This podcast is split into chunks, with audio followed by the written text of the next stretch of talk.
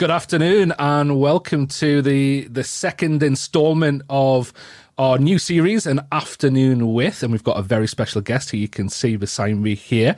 Uh, we've we've had some amazing questions uh, come in, which I'm going to get to Carly throughout uh, throughout this next 45 minutes. Uh, but I just want to say a big thank you to those who submitted questions. So we had Jaden, Davey, Matthew, Emily, Nicole, Ben, Hallie, Dylan, Lathan, Joseph, Tammy, Charlie, Lucy, Miss Sefton, Tyler, Michael, Tanya, Craig, Darcy, Ashton, Karis, Calum, and Mr. Seaton all submitted questions. Uh, so looking forward to getting to them. Uh, if I if I don't ask your question directly, it might be because Carly's already answered it in a way, or um, th- there's some duplication with questions. All right, but hopefully any any of the answers you want, we'll we'll get to. Uh, like I said, this is the second installment. You can go back and watch the first one with David Fisher, the editor of His Dark Materials and Doctor Who, uh, and you can get that at careers.tanfieldschool.co.uk. So it's amazing today uh, and uh, a real privilege to be joined by Carly Telford. Carly's a professional footballer who plays as goalkeeper for the Lionesses England team and Chelsea Football Club, and a former student of Tanfield School. Hi, Carly. How are you doing? Hi, you're right, Mr. Mr. It, I have to call you by that. I feel like whenever I, I have to address them as a teacher. It's only right. uh, so, can we let's jump right in at the deep end. Um, and we've got our first question, which is a video uh, from Lucy. So I'm just going to play it here for you.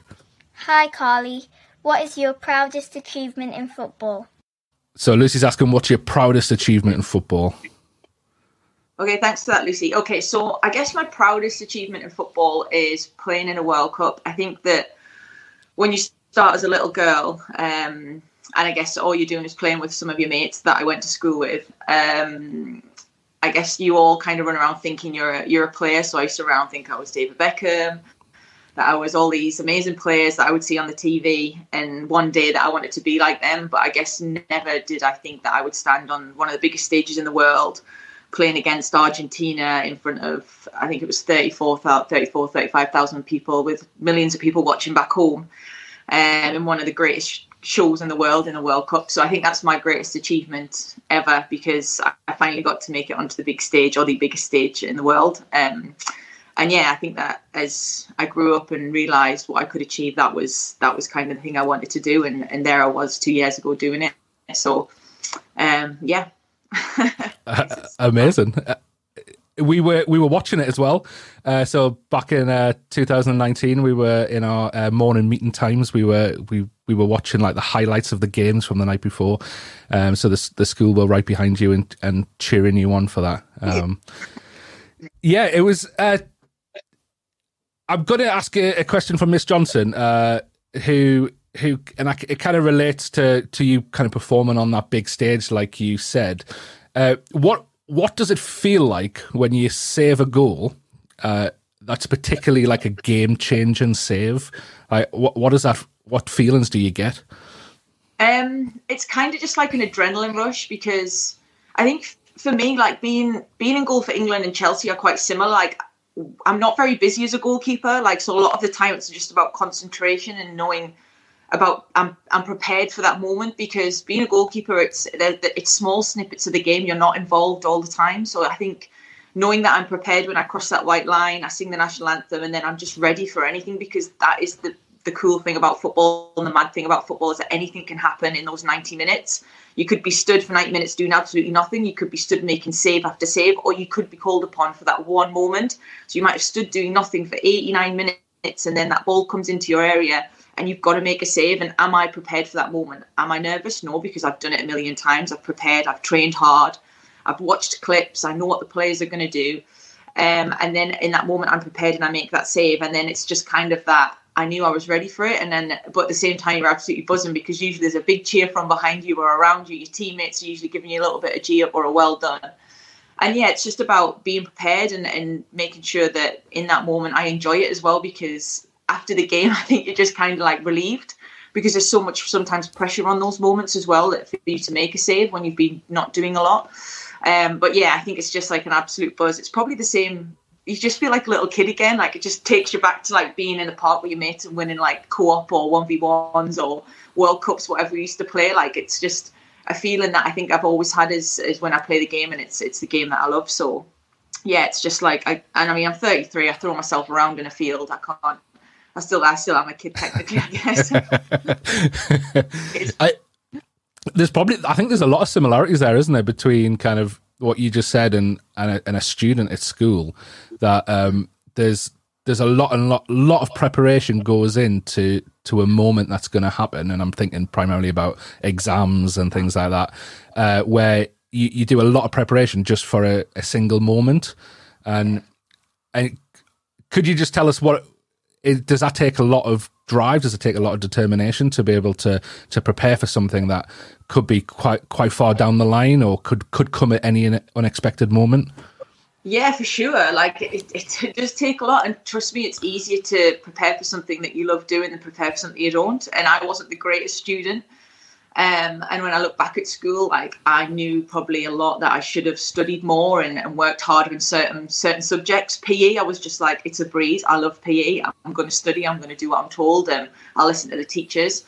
Uh, perhaps in maths and science, where I wasn't that fussed by it, or RE or or certain technologies, food technology, I wasn't fussed. So I was just like, eh, it doesn't matter. I'm not going to need those in life anyway. But it's not that I didn't do well in those things, but I just didn't probably put as much effort and as time into them, and therefore I got the results I deserved. I was a probably a, a B student um, on paper, but I come away with a lot of C's um, because I didn't do probably or work as hard as I should have. Um, and yeah, that hasn't gone on to affect me. Look, I've gone on to do lots of cool things in life and get degrees and stuff in in lots of different things. But I just think looking back, I just think if I had just been as diligent as I am with my football as I as I was as I as I should have been at school, um, maybe I could have done a lot more, and I probably would have enjoyed it a lot more. Um, but again, as a kid, you just think, oh well, I've got lots of years ahead of me. There'll be lots more opportunities, and and there are. That's it's not to say that when you get C's and D's, you can't go on to still do amazing things, but I just think preparation is something that does build you for that moment and it takes away the nervousness, it takes away the anxiety, it takes away the all the things that can make you apprehensive about doing something that is going to result in something because that is at the end of the day like when I cross that white line, it's all about winning. For me, keeping clean sheets and winning. And it's the same when you go into an exam. It's all about, well, what do I want to achieve in this exam? What is my goal? And if my goal is a B, have I done enough work to get that B before I've even crossed walked into that hall to do the work to do the exam. And I think you know when you go into that exam hall whether you're going to get that B or not because you know if you've done the work. Ten, nine times out of ten, and yes, again the, the girls that went and got A's and B's, like they were the ones that worked hardest. They were the ones that sat in the front of the class at school and kind of we were all like, oh, you always putting your hand up or like that. But they've gone on to do amazing things and got. So I'm just like, you've got to take those little bit of life lessons of yes, like you just do just do the work that your teachers are asking to you, and that will be enough. But if you want to do even more and excel more, you have to put in extra. If you want to be the best at something, that is that is what I would say. Always do more than what's asked of you if you want to achieve more than everyone else, and that will bring the results that you need. Yeah, uh, I can't believe he didn't put effort into RE. I'm shocked, Carly. you were going to kill me with RE. I was like, oh, I'm in trouble. I um, there's a question which relates to that really well uh, from Mr. Seaton, uh, the the head of science, and Mr. Seaton taught you, didn't he? Yeah, I did. yeah. but uh, he asks. Uh, so he he clearly thinks you you, you did really well uh, when you were at Tanfield, and he says, "How were you able to motivate yourself in all of your subjects when you clearly had a passion um, for, for one, that being sport?"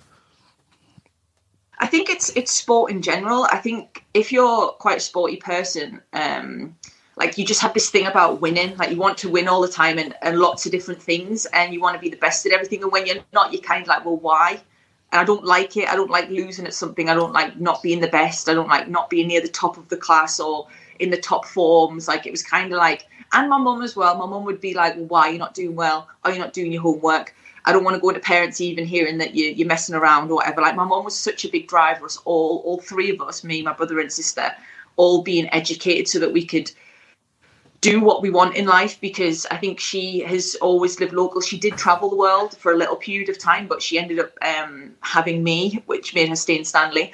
Um, and I think she was kind of not that she didn't want that for us. I think she just wanted us all to have the best opportunity in life and for us to be able to. She made sure we were doing our homework, that we parents' evening wasn't difficult for her, and if it was, we'd come home and we'd know about it. Um, but I think she was the driver in, in most things and wanting us to do well and making sure that I was wasn't getting detentions and that I was doing the work that was required of me. But again, I think playing sport, like I just I just hated being last. Uh, there was no chance I was going to be in bottom set for anything. Like I was like, not a chance. Like that's just not good for me, and I know I'm going to get in trouble when I get home. Um, so just making sure that even if I wasn't the best at something, I was at least second best or at worst third. Like I was least on the podium for something, like fourth and fifth just wasn't acceptable because that just meant that I was just not putting effort in and that's just not good enough. I think in life there's something you can always give and that's hard work. Like you might not be the best skilled, you might not be the most educated, whatever, but you can work hard. And I think in sport that's something that's like the foundation for everything. Like you can always put the graft in. Um, and I think that for me, like maybe I wasn't the most talented. I wasn't always given an easy lift. I wasn't always selected. I wasn't always picked. Um, and so I had to go away and, and, work hard and find a way to be selected and be picked and, and, make myself a little bit different. What what what am I doing that they're not doing, or what are they doing that I can do better than them? And I think that's what what it is. There's always something you can find that makes you a little bit different from someone that you can be really good at. And that's what the beauty of life is is that we're all different. No one person's the same. So there is going to be something you're really good at that someone isn't. So find it harness it take it speak to your teachers about it speak to your coaches about it if you're if you're a sports person and really just go after it and enjoy it. And i think that that's what i did with with football. And i guess in school i was just i really just didn't want to be last or near the bottom of anything. So i think that's why i had i was kind of really good at one thing which was my sport but i was kind of actually okay at a lot of other things as well because i just didn't want to be the worst at anything um, and i just made sure i kind of spread spread that around my subjects um, and yeah, and kind of come away with the, the right results I needed to get me on that next step, which was college and university. Yeah, it, it sounds like you, a lot of what you're talking about is like it's taking ownership of it, of it. It's just not yeah. not just letting let the world around you happen to you, but you actually grabbing it and taking ownership of what where you want to be and what you want to do. For sure, like, and that's it. Like you, you are like you are the driver of your your own destiny. Like effectively, like no one's going to come and give it to you. Like your teachers have to look after like 100 pupils a day like so they haven't got time to just take everyone side by side and be like like do you want to do this no you sometimes have to go to your teacher. You have to be that person to say look miss i'm really struggling at this. How do i do this? What do what should i do? Like i really don't understand this. And the teachers will always be there for you but sometimes as a as a pupil you just think oh well they're not helping me. They're not doing enough for me. They're not these people have a lot of stuff to do. You realize when you get out of school and you grow up, like teachers are like absolute diamonds. Like, and I wish like I was back in school and I give my teachers a hell of a lot more respect than what I probably did.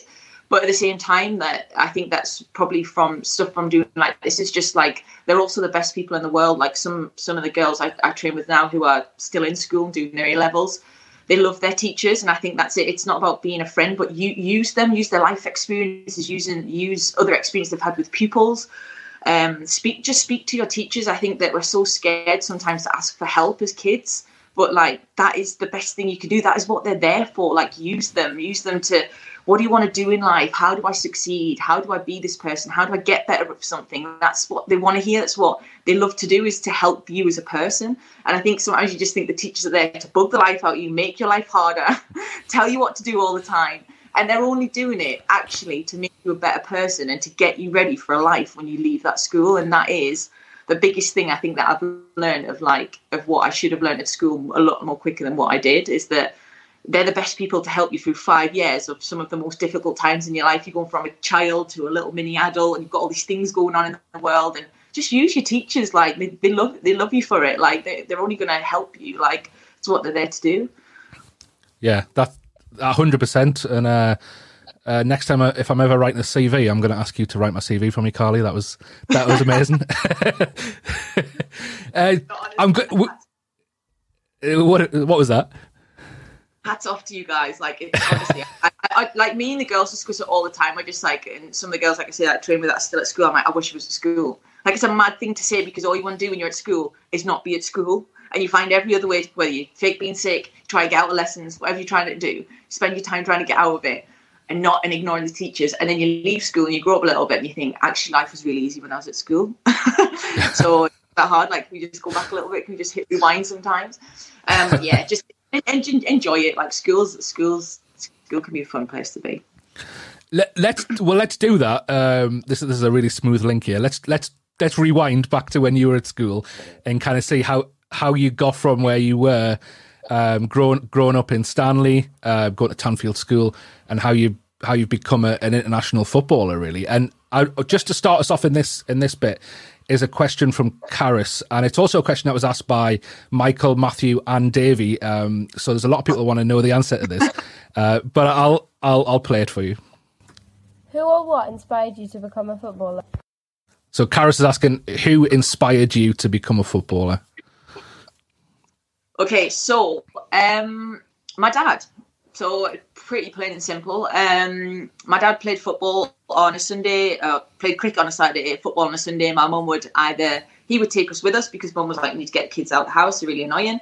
Or we're all going as a family and it's a nice day, it's a bit of summertime, um, and let us just run around. And of course, when you go to somewhere like that, there's lots of other kids, and the first thing we would do is find as many kids as we could and just play. Whether we were just running amok, um, or we would just the football would come out and it'd just be like 20 v 20 massive field like just run run for days and ends. And um, when I went to my primary school as well um, when I moved up from London I used to live in London uh, for a little bit um, I went to Shield Row Primary School which was just along the road from me. And um, first thing we did when we got on the playground was the football would come out and I'd go straight over and just join in. Of course the lads were like okay cool I didn't really think about it um, I actually had a little Cockney accent, and so did one of my best friends, who uh, Craig Salkeld at the time. So we found a little bond that we actually sounded quite similar, and we didn't know why we sounded different to everyone else. But we slowly lost our little um, Cockney accents and became um, little Geordies, and we just we just play all the time. And he would knock on my door, I'd knock on his. We'd have a gang together, and we'd just go around the football field and just play until it was dark. And then that carried on, and I think my dad was the person that drove me to all, all my football practices. He was the kind of the guy that always would not tell me to do better, but just what do you want to do? Do you want to keep playing on days where I was like, I don't know if I enjoy it anymore. It's really cool. It's really wet. Um, I just want to hang out with my mates after school. Um, and he'd be the one that'd be like, no, come on, in the car. You got to go football practice. Um, and, and he would pick me up. And yeah, I think my dad, my dad is my biggest inspiration, and not because he was massively successful at football. He, he did all right. Um, he played in the lower leagues or whatever, but he was just the guy that I just wanted to be like. Um, and people say I look quite similar to him or whatever as well, so it might be a little bit of that. But yeah, he was he was the first guy that I guess I bugged to go into the garden and play with play football with me um, until my brother was old enough and I could kick balls at him. Um, so he was the first person I think that was the person that, that made me want to be a footballer, which is pretty crazy, really. Yeah, no, that's class. Um, in in fact, uh, I just had to double check because we did we got a, actually got a question in from Craig Salkeld. Uh, so I knew you would. He messaged me. I was going to kill him. uh, he's saying who was your best friend growing up, but you, I think you've already answered that. oh uh, God, the nightmare. But I'm glad it was just that sort of question. You put a lot worse than there, trust me. so, um, uh, did uh, PE at school have a big influence on on kind of your your love for sport and and kind of getting you into into that arena? Yeah, I think for me, all I did was play football. I loved playing football and I loved running. So when it came to football, I was like, all right, cool, I can do this. But then, like, because we used to get separated, and all of a sudden there was a, a girls' changing room and a boys' changing room, and I had to do like sports at I'd class as girly. I wasn't too comfortable, so I ended up having to start playing netball. And Miss Mitchell at the time used to make me wear a dress, a skirt. Sorry, used to have to wear a skirt for thing, and I hated. And I was like, I don't want to. So a lot of the time, I'd refuse, not refuse to wear a skirt, but I'd put it on very reluctantly. Um, and the girls who were my friends at the time, um, Jade High, Kelly, like were, can you play on the netball team? Because I'd run around the most. So can you play centre? Can you run around? Can you do this? And I was like, I don't want to play netball. Don't want to wear a skirt. I didn't want to do dance, which the girls all loved to doing. So I was made to do dance. but it just really, I guess, took me out my comfort zone. But also, like, I laughed a lot in those moments. I was embarrassed a lot in those moments. But I also had a lot of fun in those moments. And looking back, I think, again, it I think you've got to be a bit uncomfortable sometimes, and there are going to be stuff, especially in school and outside of school, that you're going to be uncomfortable with. And I think it just helps you learn who you are and what you love, and but also overcome moments of, of stress and anxiety. And I used to get really stressed when I knew it was like I was going to have to do dancing because I hate I hated it, and I just felt like I was up there embarrassing myself, and everyone was watching me, and and I just uh, yeah, it was just really uncomfortable. But at the same time, like I knew Miss Mitchell was doing it for the for the best of my, it was really going to help me in the long term. I mean, of course, it helped me in the clubs now when I'm out there, two stepping in, in, in, in the club. but, um, not that I go very often. Um, but yeah, I think that those things they, they do help you grow. And um, but I loved PE, and I, I when I was when we got to like year nine, I was allowed to do two hours of PE in an afternoon. I was like, this is the dream, like the two hours of just PE in the afternoon. Me, me, and my mates, and I used to get on loads of like, say, I'd sign myself up for everything because then I got off school. I was like, yeah, I'm up for this. So I'll sign myself up for cross country challenges. I'll sign myself up for athletics because I get to go off site. I get to go on a bus. I get to go somewhere with my mates and have the afternoon off school or the morning off school or the day off school. Um, yeah, so I just I just love doing any sport as long as it wasn't dancing.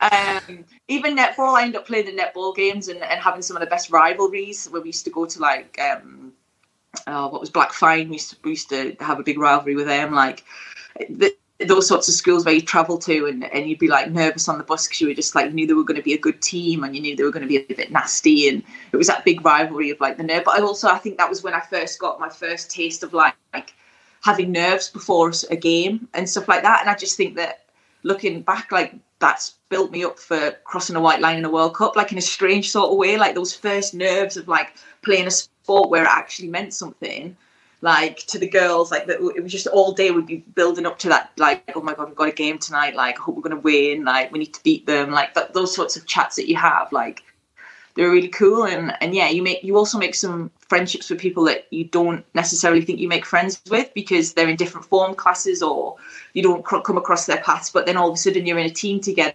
because and you've got this one goal of beating this other team like you suddenly make friendships that you didn't think you'd make. And um yeah, they're just they're just all part of of I guess skills that you need later in life that you don't know you need until later in life. but they're all gearing you up for that, like for that for them moments. And um, yeah, I just P was just my my escape from books. And say, I wasn't the greatest student in the world, and I didn't like having to study. But when I went, when I just was able to put my trainers on and my PE kit, I was just like, this is best. This is class. Let me do this for the rest of my life. uh, you talked about that just about getting nervous for those competitions when you were in school. Uh, do, do you still get nervous? So when you go on t- onto the pitch um, for Chelsea for England, is, is are those nerves still there? Yeah, I, but I'd say it's like a different kind of nerves. I think that the nerves are more of excitement nerves rather than like I'm I'm not sure if I'm going to do well well, which was always the kind of thing because when you're in school as well, if you're the best at something, then you always get put forward. So if I was the best girl at running cross country, then I'd be put forward to run like the national schools or whatever it was.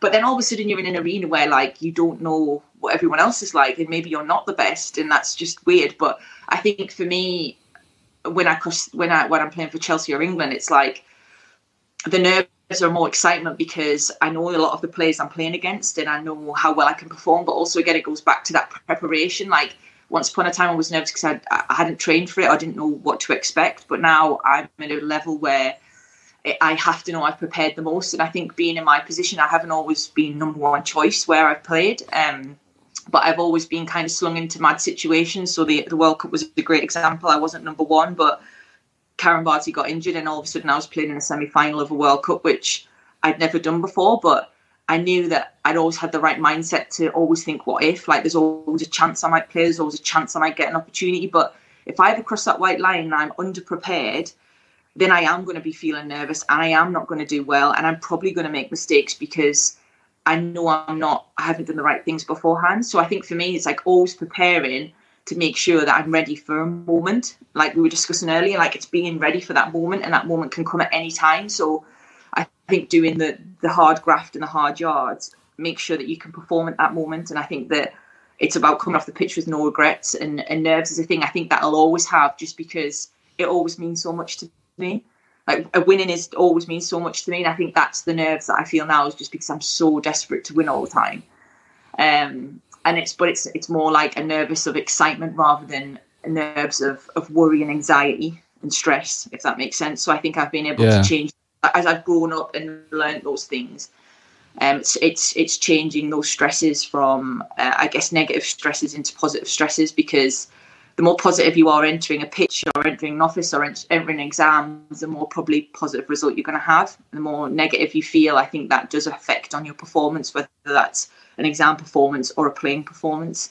And I think that's what I've learned over these these tender years of old age. I'm gathering.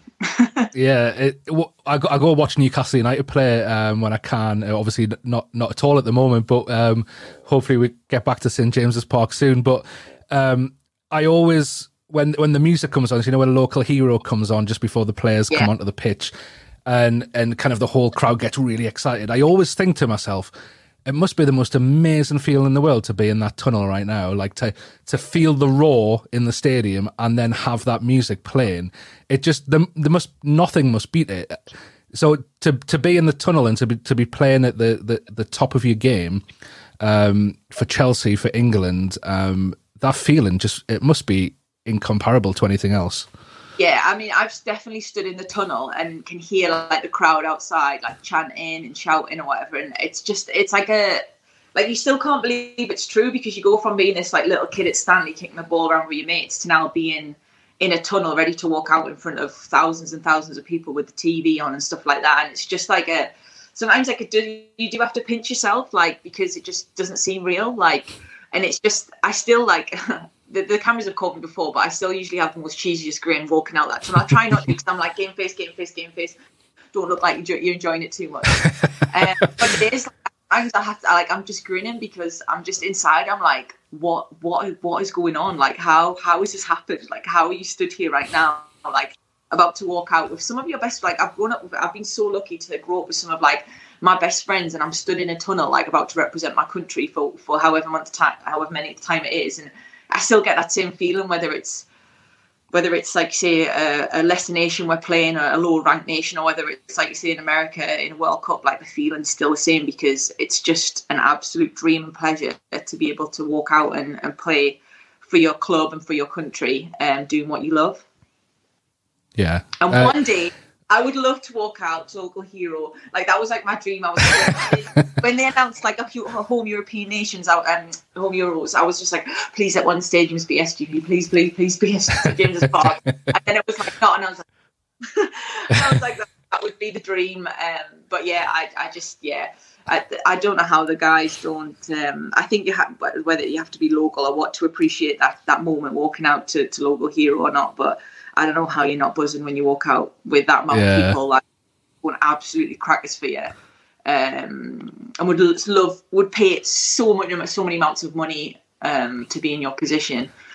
Um, yeah, I just I just love the ground. I always say to the girls when they come over, a lot of our international girls, they're like, "Oh, what ground should I go and watch a game at?" I'm like, "St James Park." Without a doubt, you've got to go there. Not Arsenal, not none of this stuff that looks pretty on TV. Go to that ground and experience an atmosphere that you will never experience in your life. Re- really? And I'm like, yeah, really.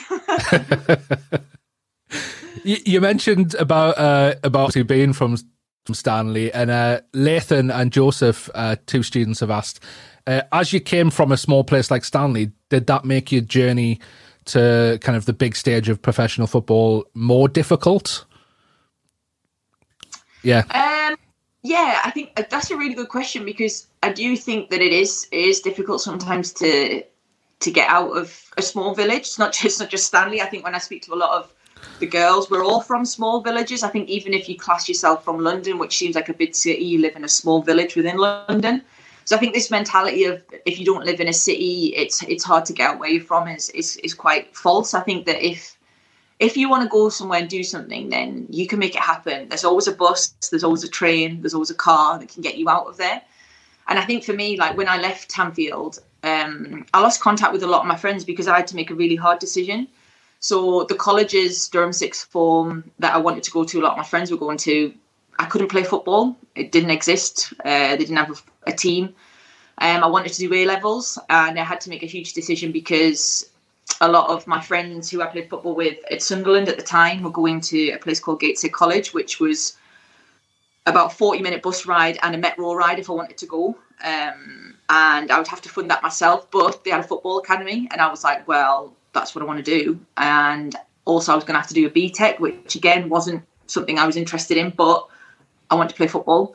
So I spent two years, I guess, leaving my friends, my, my best friends from school. Um, while they went, all went to Durham, I went and studied in Gateshead. So I'd have to get up super early. I'd have to get an hour's an hour's journey to and from college. I'd spend there all day uh, playing football in the morning and studying in the afternoon.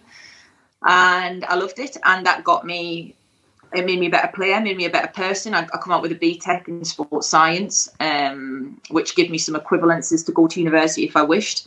But I just knew that that's what I wanted to do. And yeah, it was, trust me, in winter mornings or when buses would get cancelled because Stanley is on a hill, as we all know, and the buses don't always run when it snows. Um, I had to miss school, I had to miss college, sorry, I had to stay over at my friend's house in Sunderland sometimes. But I just knew that's what I wanted to do. And I think that if you want to get out of Stanley, you can like there there are, there are opportunities you just have to find them and that's where i think the teachers come in such an and people like yourself like if you are driven to to go and study outside uh, and do something that's different to everyone else you can. Speak to your careers advisors speak to your teachers what how do i do this? I want to be this i want to try and do this and they will find a way to help you do it like that's what they're there for. And I, I didn't do that but i was lucky enough to be um, at a team at sunderland where um, the coach at the time was kind of leading um, the college as as he was like the head of the college. So he was just like wanted to get as many of us who he thought were good footballers to his college as possible and made it happen. Um, and I guess that was you could call it fate or whatever. But yeah, I think you just have to make your own path again. Like going back to what you said, just own it. Like no one's gonna tell you where to go or what to do. Like you have the choice. Like you have five years of your secondary school life to figure out what you enjoy and what you love and then finding out more about it after school or in school by asking your teachers and then go on from there and, and just and you can achieve it. And that's if I'd not have done that I think maybe going to Durham I, I don't think I'd be sitting here talking to you saying maybe I would have achieved these things because I wouldn't have continued to play football as much as I did and learn and be coached by great coaches and learn um, great skills that I have. Um, yeah, and I think that I probably wouldn't be sat here doing that. So I think that that all comes down to me making that hard choice that I could do what everyone else is doing, or I could do what I want to do. And I decided that I want to do what I want to do because that makes me happy as well. So, and it's I guess it's played out pretty okay. yeah, yeah. Uh, it this it kind of ties in with a question that Tammy's asked, and she's it's quite a broad question in terms of she's just asked what were you what were your key steps to success. Um, and I, I guess you've kind of touched on some of them, but if you could like kind of pull them out of your experiences, what what would you say were the, were those key steps? Um, the key steps, I think that making difficult choices. I think that that's come down to a lot of it. I think that, like speaking just just previously, I, I had to make a choice um, between, I guess, my friends and my comforts, or, or being making a difficult choice and and going into the unknown but knowing that as well that I would make new friends and I would make more friends. It's not just new friends as well. I still had my old friends, but I also made a new group of friends as well, which was was amazing. And I experienced a total new life because I was also exposed to nightlife in Newcastle and going out and, and being in a big city. Um, I think so. Yeah, I think making difficult choices, but the right choices. Um, I think that hard work and, and not giving up when you have rejection. Um, so I was selected uh, to go to a, a, a, ta- a, talent camp, I guess you could class it as. Um, when I was under 15, I was 14 years old. So I just thought, all right, brilliant, I'm going to make it. This is this is me. I'm going to play for England. And I got a letter through the door saying that I wasn't good enough, basically. And I did cry over it. Um, but at the same time, um, my dad was like, Mum and Dad were like, Well, do you want to keep doing it? And I was like, Well, yeah, I love what I do. And they were just like, Well, you get down and get your head down and you work harder then. Again, that comes down to hard work and accepting that the first time might not always be the right time, but don't give up. Um, don't ever give up. It's it's if you want something, you have the power to work hard for it to get it if you really want it. And I think that I was just not prepared to ever give up, regardless of missing squads. Um, I've been left out of squads for World Cups. I've been left out of squads for European Championships. I've been asked to that I wasn't required at Chelsea the first time, um, and asked to leave the club. Um, but I was also asked to come back. So that just shows, I think, strength and character and, and never giving up and, and yeah, just not having a fear of rejection because it's not nice to be rejected, but also not letting that make you who you are. Um, use it as a power to to, to do more, do, do to be better, um, because you can always prove someone wrong, whether that's your teacher because they told you you weren't good enough, or you you maybe not studying hard enough and you're never going to be you're never going to get the grades you need to. Prove them wrong. Like that's that's sometimes a trigger to do better. Like, and I think those things is just like don't be scared of reje- rejection. Use it as, as a harness to, to to be better and do better. Work hard every day and everything. Um, and and then yeah, just and I guess the biggest thing for me was just dream big because I guess when I was seven years old starting to play football, there was no such thing as women's football in a big stage. But I guess you can always have a dream and wanting to play on a big stage. And I guess at one time I was going to play with the guys on a big stage, but now I play on the biggest stage with the women's team. So I think that if you have a dream, find a way of making it happen.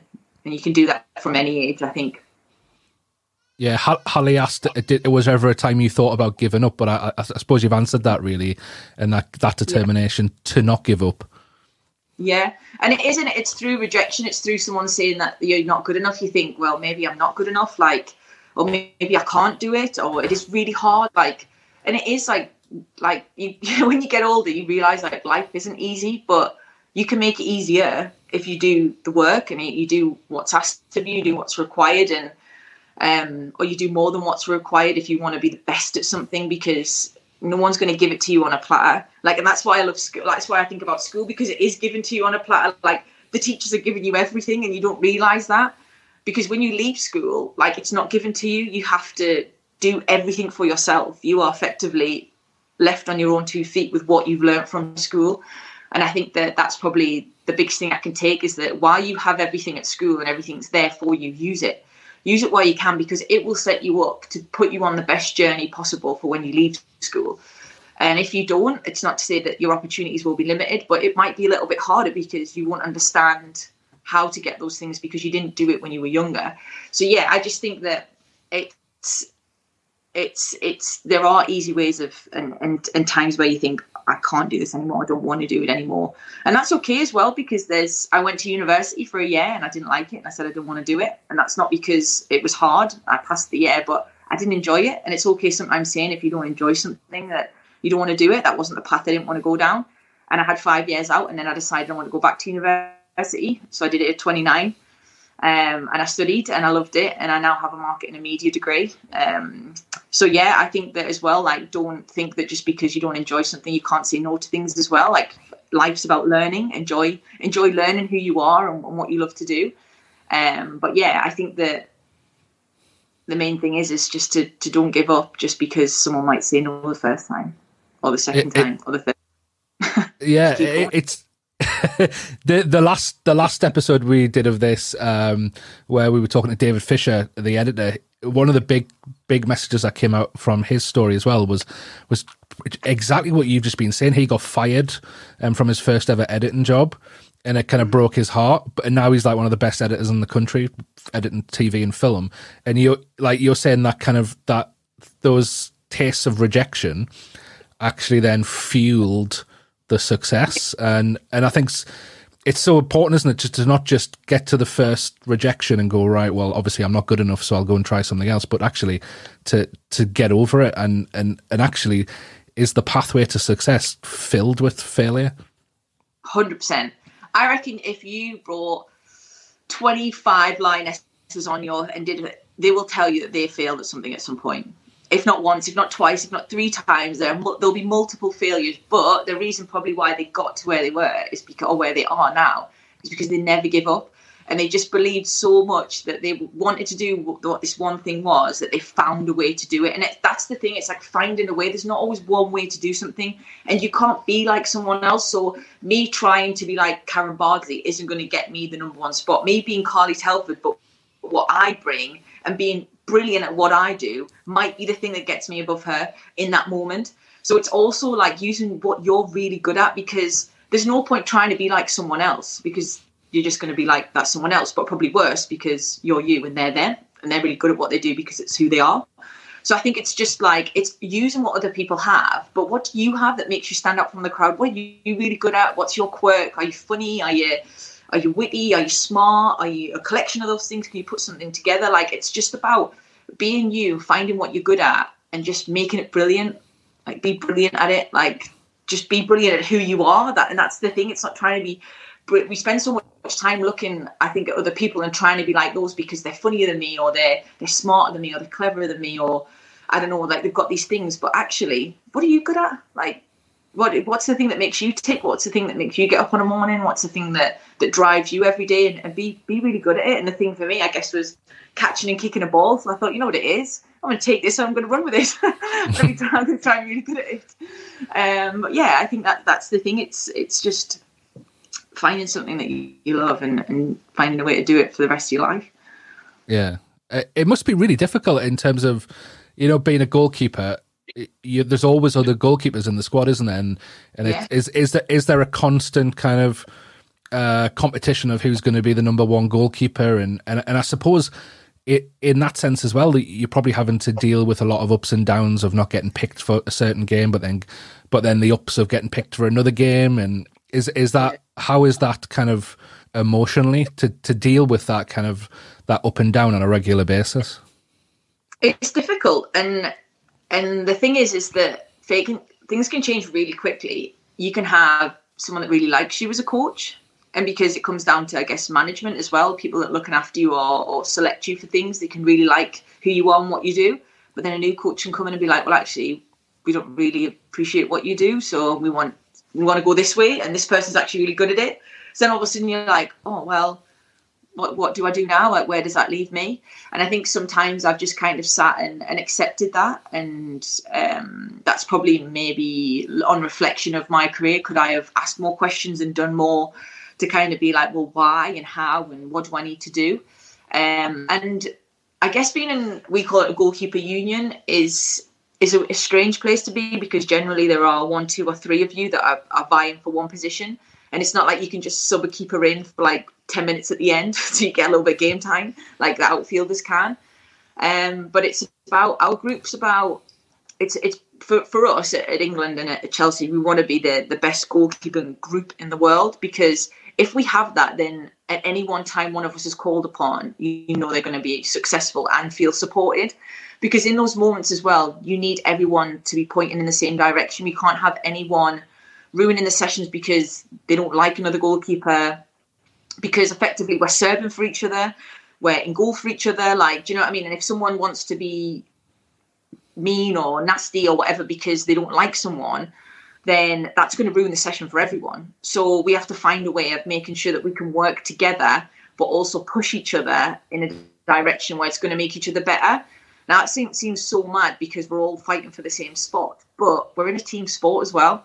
So if one person isn't doing the job, then the whole squad's going to be let down because what's the point? Like you have to be wanting to achieve the same goals, and that doesn't mean that when I leave that camp, I, I can't work harder. I can't go in study more. I can't be a better goalkeeper. So when I return, I, I look better. I feel better. I'm stronger. I'm fitter. I'm faster. I'm catching more balls. I'm making more saves, and that's what I do away from there. Um, and that's what I can do every day to make me better. But when I turn up on that camp, I have to be the best teammate I can possible, or it's the only way we're going to win. That's the only way that we are going to win is that if everybody is 100% for the team. Um, and that means whether I'm starting, I feel supported, I feel valued. Um, but if I'm not playing, I make sure that the keeper who is playing feels supported and feels valued so that they can perform to the best. Because if they're playing well, I'm getting a medal, I'm getting paid. And if I'm playing, they're going to feel the same way. So that's, I think, that's the thing about being a goalkeeper is that you might not always be starting or playing. And yes, don't get me wrong, I've come home and I've been like, this isn't very good. I'm not going to use the terminology I would use, and it's horrible. And I want to be playing and I want to be pushing. But also, I look around my room and I have multiple medals, multiple bottles of champagne, shirts where I've played and I've supported in those roles, and I still come away with the thing that they've come away with which is the same medal, the same shirt, and the same bottle of champagne. So it's just like those those moments. It's it's really I think hard to to make people understand that. Um, of course, I want to be playing, but also it's not always up to me. Yeah, I love that. I love that. It, what could be uh, viewed as a really competitive environment that it's actually it's turned into well it's we want to be the best group um, it, it, reminds me a bit of Formula One and how the teams work there, and how uh, sometimes certain drivers are asked to pull back to allow another person from their team to get in front, and and yeah. and how how difficult that must be, especially for for for your own development or your own even your own ego from time to time. Um, but actually, it's it's not kind of it's not about you. It's about it's about the team. And I think that, yeah. I think that kind of attitude is is so transferable to to other walks of life as well, isn't it? Yeah, for sure. And I think it ultimately comes down to for me, like I, again, this comes back to my mum and installing I think really good values within us as kids is that it's just be, being a good person. Like wanting someone else to do well doesn't make you a bad person, and it doesn't make you less of a person either.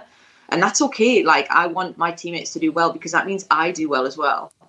But also that doesn't mean that it makes me less because I'm still going to go away and work hard. And then next time I might get picked to play, or next time I'm, I'm going to be front and center. And again, it comes back to just owning your area and like not wanting others to do worse so you can do better because that doesn't work either.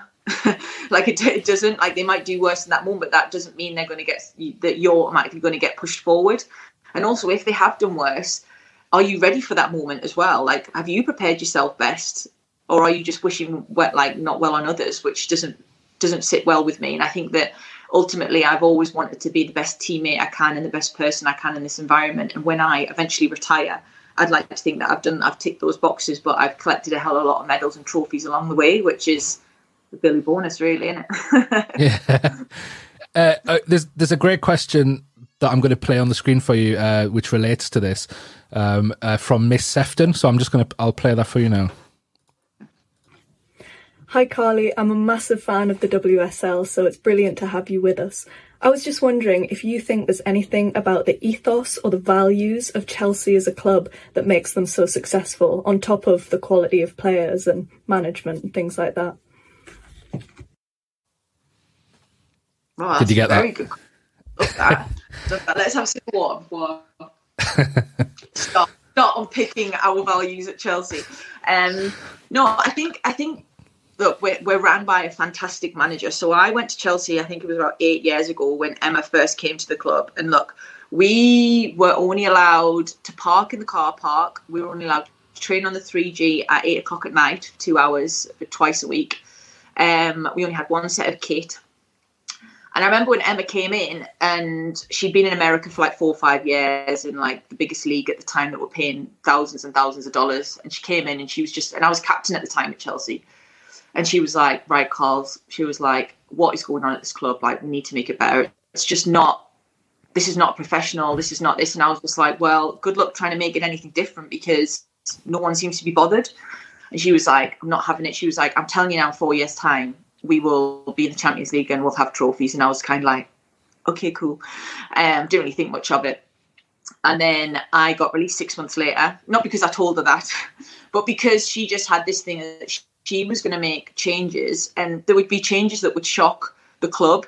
Changes that would she she went knocking on doors, so she went up to the highest people, the directors, knocked on the doors in the offices, and kind of said, "What's going on?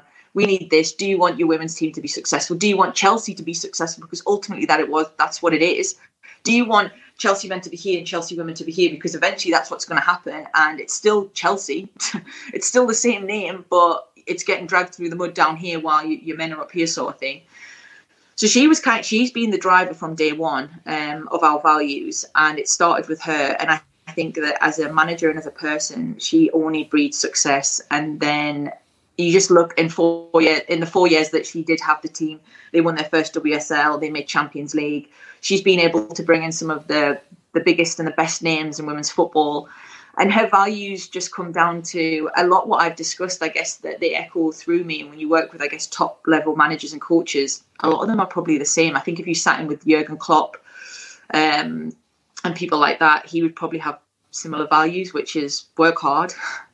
And that's again a foundation for everything we do. Even though we are the best in the league, we are unbeaten in 32 games in the league, we still cross that white line knowing whoever we're playing, whether it's bottom of the league, top of the league, Um, well, not top league wear it, but in and around us, we're going to have to work hard. You have to earn the right to play. You have to earn the right to be on that pitch first with that team, and then you can play football. Then you show your style. Then comes the the stuff, I guess, the flair and the stuff that looks good, and the tactics and the and the whatnot, and the individuals that that are amazing. But working hard is is something that we've always had, but I think because of her background, it's about staying humble.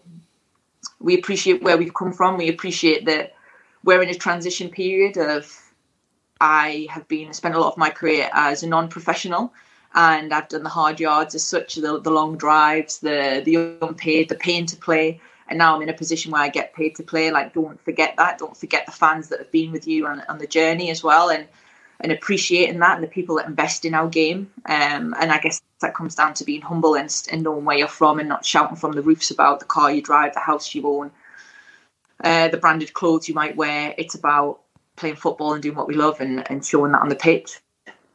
Uh, so again, that's that's another value we have. Um, and then I guess a winning mentality. So you come to a club like Chelsea to win. Like you don't come here for any other reason yes, I want to get better as a player and a, as a person, but I'm here because my trophy cabinet's not that full, so I want to fill it. And how do you do that? How do you do that? How do you gain? Um, you're already a good player, but how do you get better? So you have to ask questions. You have to work hard. You have to work harder than the other person because they're working hard. You're the best club in the world. Like everyone's working hard. So what do you got to do to, to be better than that? You've got to go in and do your gym. You've got to go upstairs and do your video analysis. You've got to stay out extra hours on the pitch. And these are all things that I think that Emma has been able to install, and they're like three key values that we always want to have. And I think ultimately, with that, with the the staff and the players, it's about togetherness. So how do we get that feeling that everybody is working for the greater purpose of the team? And I think at the minute we have a great togetherness. Uh, you see that on the pitch. No matter who we play in what game, whether that's a youngster, new player, an old head, um, a, a, new recruit in terms of some of the academy players we, we brought on the other night against Aston Villa, two 17 year old kids that have been training with us. Like they just know that what's expected of them, how they slot in, but they also know that just because you're a Sam Kerr who's a world uh, class as a world class athlete who is world renowned all over the world. You are Jorja Fox at 17 years old who's just left school that day. She went to school in the morning or studied on the bus. Now you're playing with her. You're on the same team as her, on the same pitch as her, but you're just as valued. That is so important because that just means that everyone can be themselves, which is ultimately important because you're a team, but we want everyone to feel comfortable in their own skin and I think the, those four values have been so key to, I guess, Chelsea's successes over the past four or five years of multiple trophies. Um, but also that comes down to the manager who drives it every single day. Yeah, that that kind of sense of discipline as well, uh, even at the highest level, and like you, you've been left school for a while now and, and you still living by a, a lot of discipline and i think a lot of a lot of people think well i'll i'll get through school it's a very disciplinary area school and and then I can do whatever I want. But actually, success comes from keeping that discipline discipline in place. And there was there was a there was something in the media recently about uh, I think somebody had leaked uh, Frank Lampard's uh, sheet of different fines that players could get if they were like turning up late or uh, you probably can't comment on this. Uh, sorry for bringing it up but uh, but uh, it just i think people were shocked by that level of of discipline and then the consequences if if you weren't on on top of your game as well. Yeah and it's funny because like look instagram and, and social media is great. Like it looks like us footballers live an amazing lifestyle trust me our lives are boring very boring because that's the job we have to do our job is about playing football and performing at the highest level. So yes, I go to training at nine o'clock. I get home at two o'clock. I'll have my lunch. I'll walk my dog. I'll sit in the house. Not, do, I mean, lots of us sitting in the house at the minute. But even when back in the day, I take the dog for a walk. I might go and grab a coffee. I'll come home. I'll cook my tea. I go to bed. I do it again because I can't go out shopping. I can't. I don't want to be on my feet too long because if the next day I'm tired, I'm in trouble. Like I don't can't look tired on the pitch. I can't go out clubbing as much as I want to, and all my friends do, and go on holiday when I want. I have to go on holiday in the two or three weeks I get off. That's if I get two or three weeks off in the summer. And yes, it looks great for that week. People are away and on boat parties or whatever, but that is one week of your life. like, I don't get like no offense to teachers, 15 weeks off a year where I can get to go on holiday like at all these different times and experience. Like it looks great on paper, but sometimes it is like a difficult life to to have because it's actually very mundane and very boring. And I've missed out on my best friend's weddings, my best friend's hen parties because I can't go. And it's down to discipline. Like, do I want to be successful? And I have to apply. And if anyone turns up to our wedding, I'll be very surprised. It'll just be all footballers because that's the only weddings we can never go to is each other's. uh, but at the same time, like discipline is the thing that gets you where you want to be, um, and that is the top of uh, top of our game. Um, and I, I guess yeah, and that's that's life in general. You leave school, like say, you feel very, I guess, dictated to at school, but you leave and you have to get a job, and you have to be in at eight o'clock, and you have to work till five o'clock, and then you might have to take calls after work. So actually, being at school is less because you go to school at eight o'clock, half eight, and you finish by three, and you get to do what you want on a night time. All right, you might have a little bit of housework, but then you get and homework, but then you get to do what you want. When it comes to work, like if you live in London, you might be commuting for an hour, you're in work for seven, eight hours, and then you commute home for an hour. And guess what? Seven, eight o'clock, and you're tired, and you go to bed, and then you do it all again. so it's like that; those skills have to be transferred into life. It's not just like a free for all when you leave yes, maybe gap years, etc., and you, and you go to university and you, you enjoy a bit of that. But when it comes down to like real life, sometimes a little bit harder than school. So that's why you should enjoy it while you can. uh, we, we, haven't got much time left, but I've got a few questions. If we if we could do this, maybe a bit like quick fire, uh, just uh, if if that's all right. So the first one is uh, it's a, it's another video uh, from Dylan asking about. I, I, suppose you've just talked about the uh, the difficulties of being a, a, professional footballer, but he asks about what are the perks. So I'll I'll hand over to Dylan. Hi, Carly. Um, I just wanted to know what is the perks of becoming a footballer. Okay, Dylan. So the good things are I have travelled to about I'd say 25 countries over my over the course of my career. So most of Europe, all over the world. Amazing, absolute dream. Travel. When you leave school, please, if anyone, travel the world as much when obviously COVID allows you to. But please travel the world. There are some amazing places out there. Uh, two, I have actually drove some really nice cars. Some of the benefits of playing in big competitions mean that sometimes companies want to give you really nice cars. So that's been a really nice uh, perk and um, yeah, I get to do what I love every single day as a job and get paid for it. So I guess that's another pretty cool perk. Um, but yeah, I guess they're my top three. Amazing. Uh, Emily is asked, who scored the trickiest goal that you ever had to try and save in your career? Oh, that's a very good, tricky one. Um, ooh, might have to come back at that one at the end. I'll come back at that one okay. at the end because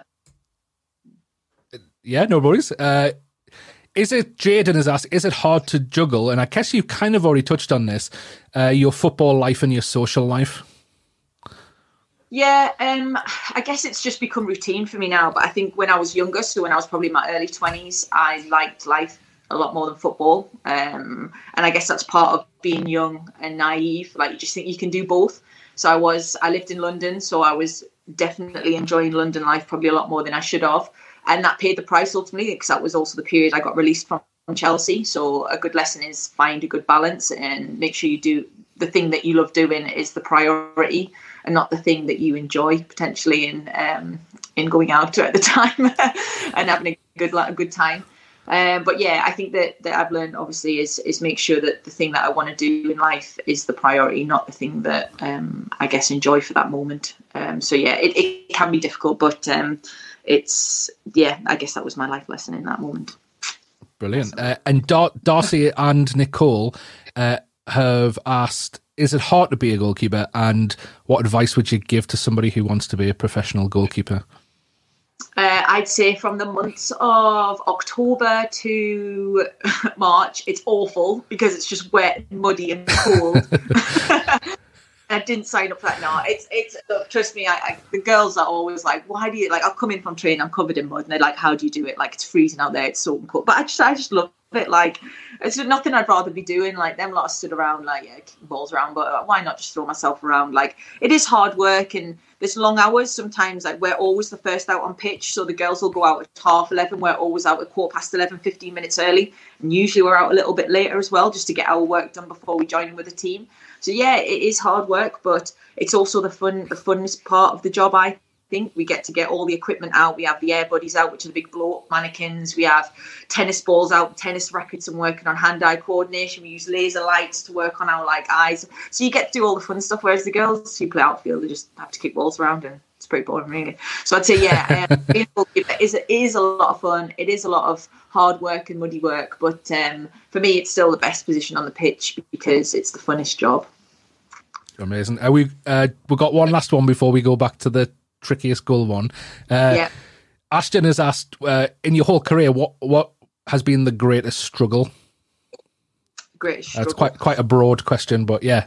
Yeah, I think probably um, sacrifice. So I moved away from home when I was 18, and I've spent most of since being 18 living away from home, living away from friends, living away from family, having to do a lot of my stuff at a distance. Um, like say, missing weddings, missing hen parties, missing some of my friends having children, and what that was like. That experience, missing family birthdays, family occasions. I think that's probably the hardest thing when I look back. Like there's a lot of things I miss, I've missed out on because of football and, and making that choice. Um, but at the same time, I know that I've been supported in everything that I've done. Some of my friends have always said, like, don't worry, like, we understand. Um, we'll still be there at your wedding. uh, but yeah, they'll, they'll, they'll, always be there. And, like when I when I played in the World Cup, Craig, Lindsay, uh, Craig's Craig's wife, um, and and just they were all they were all there for me. Like that's that's been the beauty about it. It's like um, I've just always been supported, even though I've had to make those sacrifices. Like it's sometimes sad at the time, and I, I do miss being home, and I've missed my my family, but um, I know they're always there. And, and lucky enough, we all have these in our possession, so they're never really that far away. Um, and yeah, I think that knowing that they're all supporting me has made that sacrifice a little bit easier. But making them hard decisions to miss those things has probably been the worst part about it. But when I when I look back on it, hopefully they weren't that bad decision. When I look at my little trophy cabinet. and yeah, the last question: the trickiest goal that anyone's ever scored against you. I think one of the most skillful and one of the most amazing players that I've ever played alongside uh, will be a footballer called Kelly Smith, who's obviously now retired. Um, but I was lucky enough to play with her in England for four or five years, and her skills being unbe- is, is unbelievable. She was a left-footed player that could use her right foot. She was usually up to something tricky, um, and yeah, she she would multiple multiple times catch me off my line and, and lob me or or just take it round me and and have me sat down before I could even know which way she was going. Um, so I'd say that there's probably not a particular one because, like, I was lucky enough to train with her on England camps for multiple days, and you'd be up against her all the time, and she'd try different stuff. Um, but she's probably the most trickiest player and probably the most skillful player in terms of, of, of not knowing what she was going to do and how she was going to do it, and most difficult person I've faced um, in my career.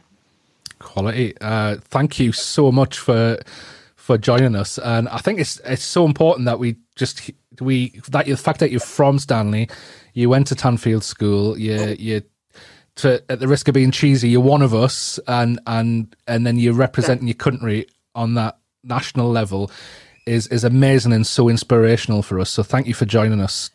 No, thank you for having me. And um, like, I will never shy away from being from Stanley. It'll always be my hometown for as, as long as for as long as I live. It's a beautiful part of the world for what it is. I think as well you appreciate when you move away the countryside and how we're so close to the beach, so close to the the the, the hills and the mountains. And yeah, it is a small mining town, but it is what it is, and I love it. And uh, it will always be my home. Cool. We better let you go. You got a game this evening, haven't you? Yeah, we got a semi-final Conti Cup. We got West Ham West Ham tonight, so we get that. We're in another final, so um, apologies for not being able to do it as as we wanted to, but um, I'm just glad we got it done because I didn't I didn't want to miss out on it. Oh, thank you so much, and good luck for the game tonight. No, thank you very much. And lastly, thank you for all the teachers and for the school for I guess putting me on this journey that I'm on because I, I, I guess I never really got a chance to say thank you. I, I, do keep in touch with my old form tutor a little bit, but yeah, um, trust me, guys, enjoy school for what it is because it is um, best, probably not the best five years of my life, but it was a really, really special time in life, and I made some really special memories. So um, enjoy school while you can, and um, hopefully all safe and sound. And maybe one day I'll get back into school and see you all. So thank you for having me. Yeah, we'd love to have you. Thanks, Carly. Yes.